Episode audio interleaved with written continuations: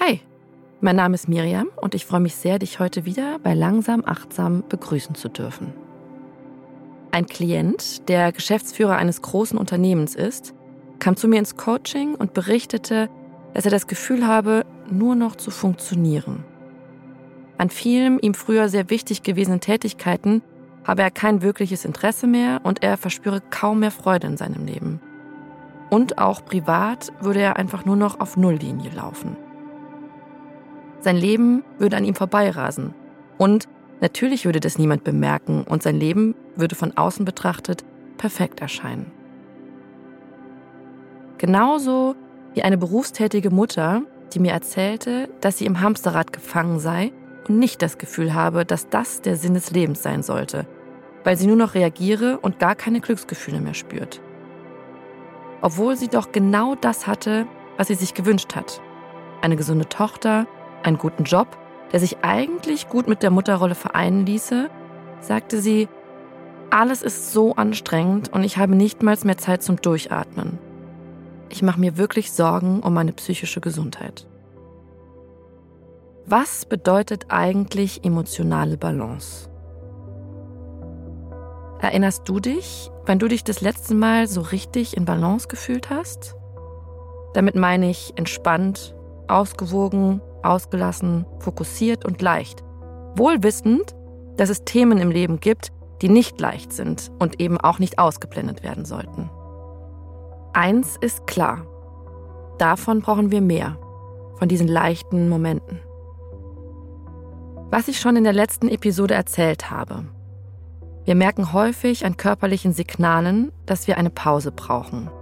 Der Rücken tut weh, man hat Kopfschmerzen oder man braucht den zehnten Kaffee, um das Gefühl zu haben, den Tag überhaupt durchzustehen.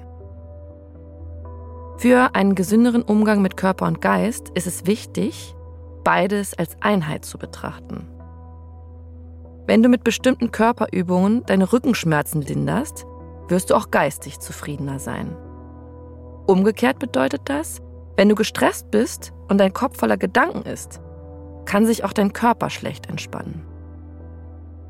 Du spürst dann wahrscheinlich eine Anspannung in den Schultern oder auch im Nacken.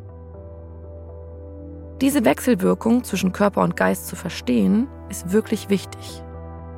Es hilft nicht, nur am Körper oder nur am Geist zu arbeiten. Beides hängt untrennbar miteinander zusammen. Was du machen kannst, um beides in Balance zu halten, ist kleine Mini-Pausen einzulegen.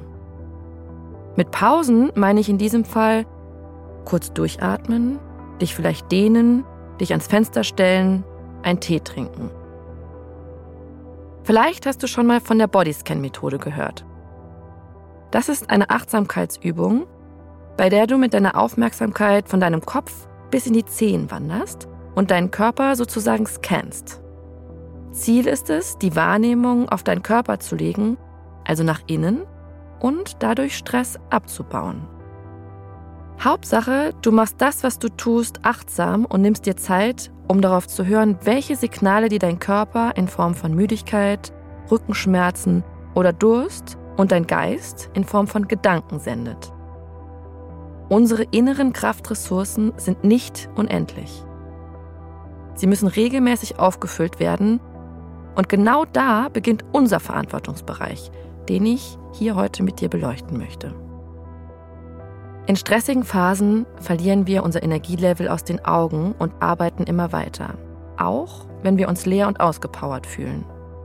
Dann suchen wir auch gerne mal Ausreden dafür, wie zum Beispiel, ich habe keine Zeit, Pausen zu machen, ich habe keine Zeit, auf meine Ernährung zu achten oder ja, ich habe im Moment auch keine Zeit, um genügend zu schlafen.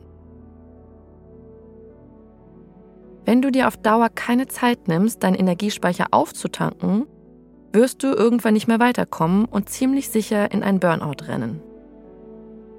Um emotionale Erschöpfung vorzubeugen, geht es im ersten Schritt darum, unsere Bedürfnisse kennenzulernen. Wenn du mehr über dieses Thema erfahren möchtest, gib doch mal in der Headspace-App meinen Namen ein. Dort findest du einen Impuls zum Thema Bedürfnisse erkennen. Meinen beiden Klienten habe ich folgende Hausaufgabe gegeben, um aus ihren Hamsterrädern auszusteigen.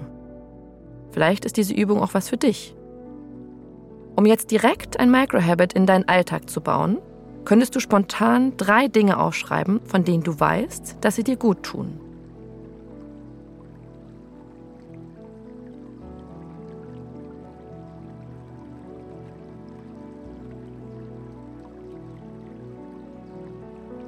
Hm, hat das jetzt doch etwas länger gedauert? Das ist völlig okay.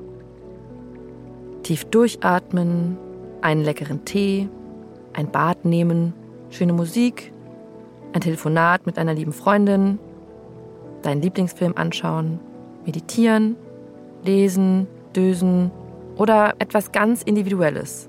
Bei mir ist es zum Beispiel Spaghetti-Eis essen. All das ist ein guter Start für deine Liste. Vielleicht solltest du auf diese Dinge in der nächsten Woche einen Fokus legen, um deine Liste zu füllen. Die eigenen Bedürfnisse zu kennen und danach zu handeln, ist eine der wichtigsten Grundlagen, um gesund durchs Leben zu gehen.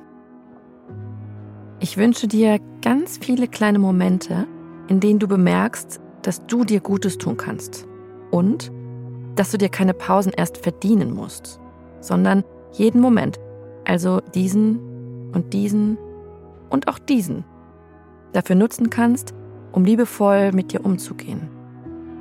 Und in diesem Sinne, alles Liebe und bis morgen.